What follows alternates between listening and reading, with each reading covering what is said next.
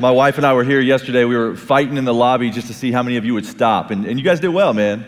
Congrats on that. Thanks for uh, stopping and helping us. Some of you uh, got us back on track. We're good. And so it's great to be with you guys. Love what God is doing uh, through this conference. I've heard great things. JP, Jonathan Pokluda, uh, spend all of my time with, uh, almost most of my time with 20 and 30 somethings.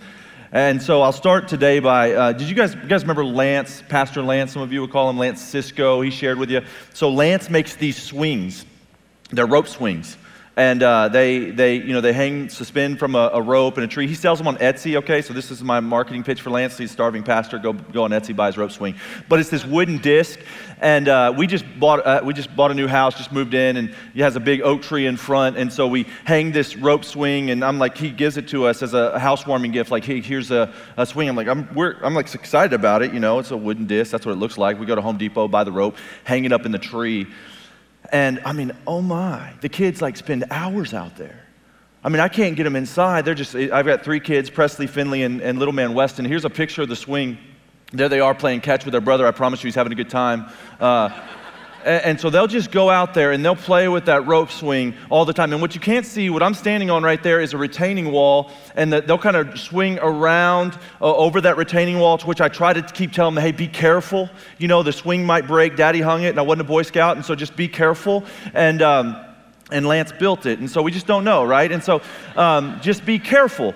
And they, they won't listen to me. I mean, like my little girl, my eight year old, she's running, she's jumping up in the air, throwing her, her legs around it, swinging. I'm like, Presley, just, just be careful. Don't swing over the retaining wall.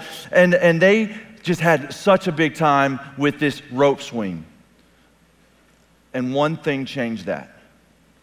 Daddy goes out there, and I grab the rope and I run and I jump up in the air and I hit that, that swing and it just just fall. And i'm like i'm okay. They're all like i kind of wake up they're standing around me. I'm like oh i think i'm okay. And, and like presley my, my little girls and, and weston standing over me jaw on the floor. You know are you, everything okay? I'm, like, i think so i think so I'm, i think i'm all right. And then after that I, I went the next day i tied the swing back in the tree and they didn't want anything to do with it. And I'm like, no, no, no, I tied it different this time. And they're like, oh, that's cool. okay, thanks, Daddy. I'm like, go swing. No, I don't think so. I'm like, no, it's still, remember how fun it was? You swing. Remember little brother, you playing catch back and forth? Like, no. They didn't want anything to do with the swing. Why? Here's why. Because that which was unbreakable in their mind now was breakable. That reality of this permanence and this thing that's going to last and this thing that's going to stay there and nothing's going to change it. They, they were, had so much confidence in it. Their worldview of that thing had changed, and now they knew that it could be broken. And now that it could be broken, they don't trust it. They didn't trust it. I, I couldn't, un, I couldn't help them unlearn that. There was nothing that I could say that, no, no, remember that thing that you thought was good. It is good, it's safe. There's life there. Like, no, no, it's breakable. I, Daddy, you, you showed me it was breakable. And I'm supposed to tell you what millennials, it's anyone born between 1980 and 2000, most of the marriages in your church, what millennials need to know about marriage. A lot is being discussed right now about redefining marriage. And that's not even a knock or a comment on homosexuality. Marriage has already been redefined as something not permanent, something breakable. And we can't cause them to unlearn that because we taught them that. We, our, our generate boomers and Xers, you taught them it was breakable. We showed them that. That was never God's plan, that was never God's design for marriage. And so let's talk about for the next few minutes what millennials need to know about marriage. That which was defined for them by God as permanent, that which we thought was financially advantageous and safe and the best option of some options now is breakable, costly, risky, and a poor choice among many options in their mind. How do we redefine that back to what God says it's supposed to be? Three points over the next few minutes is marriage is good, marriage is hard, and how a godly marriage starts. This is what millennials need to know that marriage is good, marriage is hard, and how a godly marriage starts. So, number one, marriage is good. The US adult marriage rate is at an all time low of 51%, compared with 72% in 1960, comes from Pew Social Trends. Today, just 20% of adults ages 18 to 29 are married, compared with 59% in 1960. Only one in five young adults are married, compared to three in five one generation ago. That comes from Millennials by Mark Rainier. And, and so there's this idea that they're saying, hey, you're telling me it's good. I don't want anything to do with it because I've seen otherwise. If it was good, mom and dad's marriage would have lasted. And so, what's, what they're thinking about, listen to this marriage is no longer the cornerstone of life. To, to, Gen Y and millennials, it's become the capstone of life. Here's what I mean by that. Back in the day, marriage was this thing, this covenant that you'd come into, and then you would begin life right? Then you would, okay, okay, now because we're together, we're gonna make this work and be financially secure and we're gonna start a family and provide for them because you and I, we're a team and we're working together. And now they think, hey, I've gotta go start my life, I've gotta go save a bunch of money, I've gotta get a college education, okay, and I've gotta go sow all my wild oats, get all that out of my, out of my system. And once I'm done with all the variety out there, then I'll go for the capstone of life, which is marriage. No longer the cornerstone, but in millennials, it's the capstone. And this is a pagan view which has crept into the church. Some of you may have taught that, some of you may have believed that. Don't get married young. But make sure you live your life first. God says, He who finds a wife finds what is good and receives favor from the Lord. God says marriage is good. And so, why don't they think marriage is good? As I've said, they've seen so many fail. But they also think that marriage is unnecessary because they think they have reaped the primary benefits of marriage outside of marriage. I said, We got to be married to have sex. No, I don't. Well, you should be married to start a family. Why? Start a family right now. I don't need marriage. Some of that's the worldview that we grew up in. And so we need to be able to answer that question. The church has just been, well, just because I said so. That's the least motivating statement in the history of the world. The second one is because God said so particularly to someone who doesn't trust him and doesn't trust you and doesn't trust the church. And so, why is marriage a bad idea? I heard one pastor say it like this Between 1 and 10 on an erotic scale, sex outside of marriage is an 11. And it's like, well, wait a minute. You just said sex is more pleasurable outside of marriage. I say, well, yeah, you're right, I did. Whoa. But if I'm after pleasure, then why wouldn't that be a good thing? It's like, well, it's not about pleasure. If you were after pleasure, you should do heroin. I hear it's pretty amazing. It's never been about pleasure. Whenever you're considering pleasure, you've got to consider the cost. When, when pleasure is the ultimate goal in this world, especially temporary pleasure, you need to consider what you're after. Here's how C.S. Lewis says it. He says, Anytime that you've climbed over the fence to steal the fruit, it tastes less good when you go through the gate. It's least less pleasurable when you enter through the gate. So, you know why sex before marriage is a really bad idea? This is what you can tell millennials. This is what they need to know. Is because it has long term consequences that go past STDs and illegitimate children and all of the things that they think that they're protecting from the consequences. It trains them towards a variety that, that marriage, monogamous marriage, can't sustain. And that's why it has, that's why infidelity in the church and in, even among Christians is rampant. Because they've trained for it by the way they've dated. You've got to tell them this stuff. Not just that sex before marriage is a, is a bad idea, but why it's a bad idea. Those who have been promiscuous will need to work harder in marriage than those who haven't. They never considered that. They don't understand the consequences. It never pays to pursue pleasure outside of its purpose. Let me say that again. It never pays to pursue pleasure outside of its purpose. But the problem with these statements is they don't trust us. Why don't they trust us? In authenticity in the church. I grew up in a small town, there's a Baptist church there. My friends' parents, they were like the picture of the perfect marriage. Every time I saw them, they were laughing and giggling, and everything was great. Even their daughter thought everything was great, and one day they were divorced. And even as, as an eighth grader, I knew that that divorce represented lots of miserable nights, lots of fighting that they had hid from the entire world. They never raised their hand and said, I'm struggling, we need help because the church had told them they couldn't. They had to have their act together. If this is your church, I pray it shuts down or you change it. I pray the doors lock or you change it. We have to be authentic in the church. We have to reach out. We have to help. How, what does this look like for you? You need to go up there and fight publicly. You need to say, man, my wife and I got an argument last night. Let me tell you about it. Let me show you our dirty laundry because the worst thing that you could think is that we all have it together. We don't have it together. We're two sinners that came together that agreed, two selfish people that agreed to be unselfish to each other for the rest of the rest. But there's no point in me trying to figure like we have it all figured out. We don't have it all figured out. We're sinners who need a Savior. That's the beautiful thing about Jesus and His Holy Spirit at work in our lives. And so, why is marriage good? There's been a great debate. You guys have talked about it. Does marriage make us holy or does it make us happy? The answer is yes. Number one, marriage is a metaphor of God's love for us. It makes us holy, it sanctifies us. It shows us his commitment to us. Ephesians 5, Colossians 3, 1 Peter 3. That God would continue to pursue us as we're imperfect. While we were yet sinners, Christ died for us.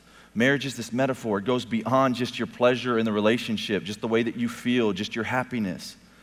It is indeed about your holiness, but also, number two, marriage generally also aids in happiness. About 43% of married people say they are very happy. That's compared to 24% of unmarried people. That comes from Pew Research. 84% of married people said they were very satisfied. Marriage is, and in the next, so marriage generally also aids in happiness. Also, number three, marriage is by far the best place to raise children by far the best place to raise children. Statistics support this. Uh, this comes from a government website. Children raised outside of marriage, even by a cohabitating couple, are much more likely to be physically abused, sexually abused, and emotionally abused. And that was one of number of benefits of children who were raised in marriage. It's by far the best place to raise children. And if you're here, you're a single parent, there's still hope for you. Listen, the church will come around you. The church can heal that. God can work. God's bigger than that. But statistically, Still by far the best place. There's benefits to this thing called marriage that God gave us. Marriage is by far the best place to have sex. Now, you said, well, wait a minute. You said it was more pleasurable outside. Some of you hadn't heard anything else I said except that. Let me go back to that for a minute. Listen, what's the most pleasurable sex? I imagine sex with your neighbor's wife, or sex with three women, or sex on ecstasy. I hear that's pretty awesome. It's never been about like the fleeting pleasure, right? Whenever you're considering pleasure, you must consider the cost. Those things are really, really costly. And so when you say things like when you're when you're like, oh well, you know, sin's not fun. Oh man, listen, I'm a sinner. It was fun. It was fun. It just was costly. I still suffer the consequences of it today. 10 years in a monogamous marriage, I still suffer the consequences of from the Rolodex of pornography, the Rolodex of sex, the Rolodex of strip clubs that's in this head. You got to tell them that. Even if you didn't experience it, you need to know what it is and how to explain that to them. They need to see that, they need to understand that. It never pays to pursue pleasure outside of its purpose. Second big point is marriage is hard. Marriage is difficult. Can I get an amen? Marriage is hard? Okay, for three of you, it's hard. That's cool. It's good. Let's try that authenticity thing again. Is marriage hard? Yes, it's difficult. It's really hard. And so, why do millennials need to hear this? My wife and I do lots of premarital counseling. Her name's Monica.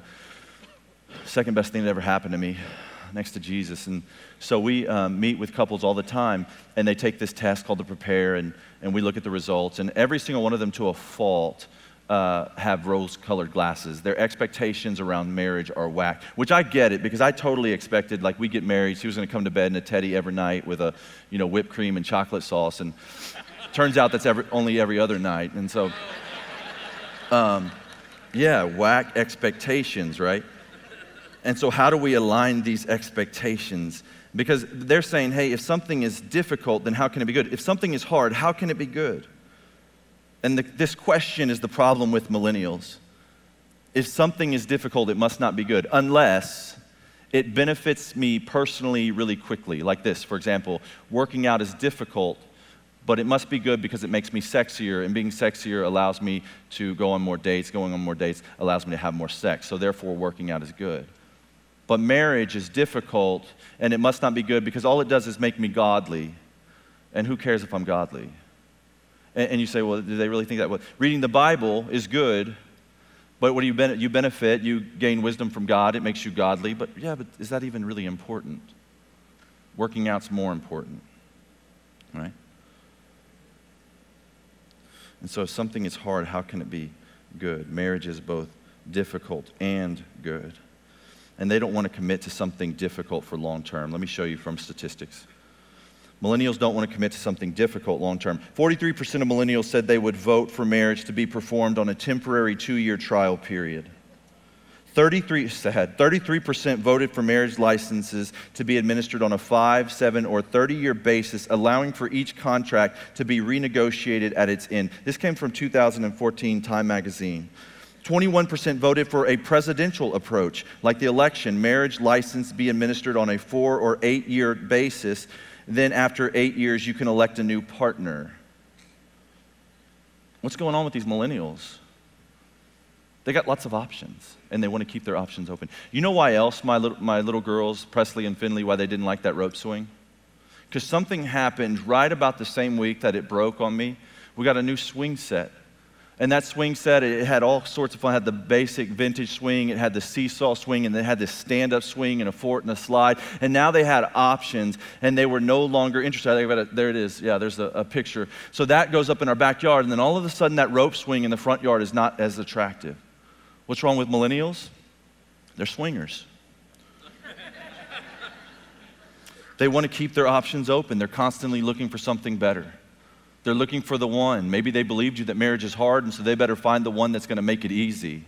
And they continue to look for that one. Like the Oompa Loompa and the Tooth Fairy. They're just out there searching for there. Nearly every millennial out there needs to hear one of two things. So this is where it gets really practical. I'm just going to give you two statements that you can say to them. Every, nearly every single millennial needs to hear this. You ready? The one that comes up and he says, You know what? I, I'm not interested in marriage because it's hard. You know what you say to them? You lean in, you look them in the eyes, you say, Marriage is hard, but it's really, really, really good. And then you tell them why. And then some other millennials, the other half of that, um, that population, they're going to come up to you and they're going to say, Marriage, it sounds amazing. You get to have sex all the time. It's a romp session, you know. It's just going to be incredible chocolate sauce, whipped cream. You know, marriage sounds really, really good. And you look them in the eyes and you say, You lean forward and you say, Marriage is good, but it's really, really, really hard. Every millennial that you come in contact with needs to hear one of those two things. You just need to discern do they have the rose colored glasses? Okay, marriage is good, but it's really, really, really hard. Or are they skeptical, untrusting of this institution that God gifted us? Marriage is hard, but it's really, really, really good. And number three, my third big point is a godly marriage starts with a godly person. They need to know this.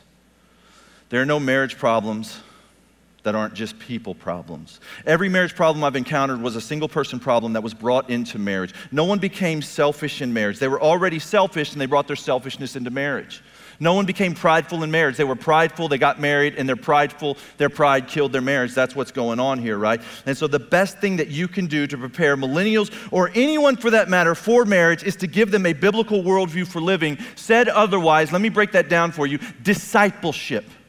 You make disciples. You teach them and train them to follow Jesus. If your church is not doing discipleship, then you are not preparing anyone for marriage well.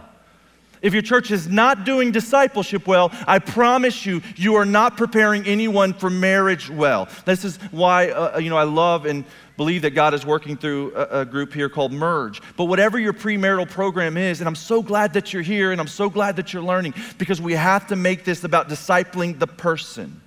Because all millennials are busy looking for the one. And instead, they need to realize that they need to become the one that someone else is looking for. Right? And so I spend a lot of my time just teaching them that there's not the one. Their minds are blown. You want to tell something else to tell them, you can tell them, hey, there's not the one. People argue with me, go Romans 9 or God's sovereignty, or you know, that's what I say. Listen, man, let me just break this down for you. Do you think that out of all of the entire world, that I was the best person for Monica, that I was the one for her. There are absolutely guys that would have been better for her. Listen, I'm six foot seven, she's five foot three. I like guns and motorcycles. She hates those things. There are people who would have been better for her. She's the one because we went to the altar together and made a covenant before God together. Now she's the one. Before that, she could have chosen a lot of ones. There's not just one. This is something I tell them, but you know what I do tell them, and this helps because the whole swinger thing, because the, all of the options, you ready? But I say, there's not a lot, there's just a few. And you see that? It's not just one, but it's not like you got to go through the entire world either. It's a small pool. It's those who are fully devoted to Jesus. This is a small pool, relatively speaking, in the world, right? 2 Corinthians 6:14, do not be unequally yoked. So you're trying to find someone who loves God more than you. This really narrows it down for you. This helps them. It removes options for them. It also calibrates what they're looking for, not just, you know, hot or style or whatever. It's, it goes to the heart. It goes to are they already well married to Jesus? This helps them. And so, what, is the, what are the pitfalls of becoming the one someone else is looking for? I think, man, for these millennials, eating from the buffet of digital dating, Tinder and Grindr. I mean, they literally, if you don't know, I mean, they can go on their iPhone and order up any kind of date they want at any time. They can find out who they're interested in in the very location that they're at based on GPS tracking through an app. Okay? This is the new world. I, I predict that 90% of marriages in 10 years from now will have started digitally. Um, that's just my prediction. So somebody read a book about it. Uh, cohabitating, 70% of cohabitating couples divorce within the first 15 years. That comes from cdc.gov. Check this out. When you add those that don't actually, when you add to that statistic those that don't actually get married, the failure rate of cohabitation is, is as high as 98%. That means the success rate of cohabitation is about two out of every 100 couples actually get married. That's a really good idea. I mean, that's, that shows, gives a lot of credibility to what God says in His Word. And so, uh, another uh, pitfall to becoming the one is just sex, right? It's a, or physical intimacy. It's a sticky trap that keeps someone in the wrong relationship way too long. And so, what makes someone bad at marriage? Unrepentant sin. It's that simple, right? Unrepentant sin. So, do you see why discipleship is so important? Listen, 10 years ago, I, um, I made one of the greatest decisions of my entire life. Got married, beautiful woman. I remember standing up there at the altar, the door swung open. Oh, man. She walked down the aisle. We stood up there. We were both believers, brand new Christians, brand new Christians. But we loved God. It was, it was a new love, but we loved Him. And we had dated poorly for three years. And then we kind of got our act together as the Spirit came into our life. And we said some crazy promises to each other. Said, You may say, I do, kiss your bride. We did that deal. We walked down the aisle of Truett Seminary there on Baylor campus in Waco, and we stand, we stood in the foyer, and I held her in my arms, and and I said this prayer over us. I said, Lord, thank you for allowing me to escape the consequences of my sin. Now, specifically, when I said that, I was talking about my sexual sin, specifically my addiction to pornography and my sexual addiction uh, that, that I had had for years before that. And, so I said that thing, thank you for allowing me to escape the consequences of my sin, which to me was like an STD, an illegitimate child, or some psycho ex girlfriend that wanted to kill us outside or something. And, and, he had spared us of that. And so I was praising him, and, and we go into marriage, and, we, and year one, you know, it's, it's the honeymoon. We just, uh, lots of fun and, and you know, just going and doing whatever we wanted to do. And then year two came along and the wheels fell off. I, mean, I had no idea how to love this woman. I had trained myself for variety for years, for over a decade. And now I'm in this committed relationship. I had no, no idea how to lead someone. I, I, had serial dated. Whenever it got hard, I jumped out. And so now I'm stuck in this marriage. And like we were fighting, and it was crazy. And we both wanted divorces. And literally, I'm driving around and I'm thinking about how I'm going to file. And the words of someone that had met with us in premarital counseling came to mind. Now, someone, let me just tell you this some words that I had completely blown off, completely written off. This person probably felt so disrespected by me at the time because here's what they said they said, Stop pursuing each other and start pursuing the Lord together. And they drew this cheesy triangle going to a cross and they showed us how if we pursue God, we'll keep getting closer. And I was just like, Oh, that's cute, Pastor man. Thanks for that. And I'm driving around wanting to file for divorce, and those words come to my mind and they saved my marriage. Now, he had no idea. Uh, he felt like he, he probably was completely did nothing, right? But it saved my marriage.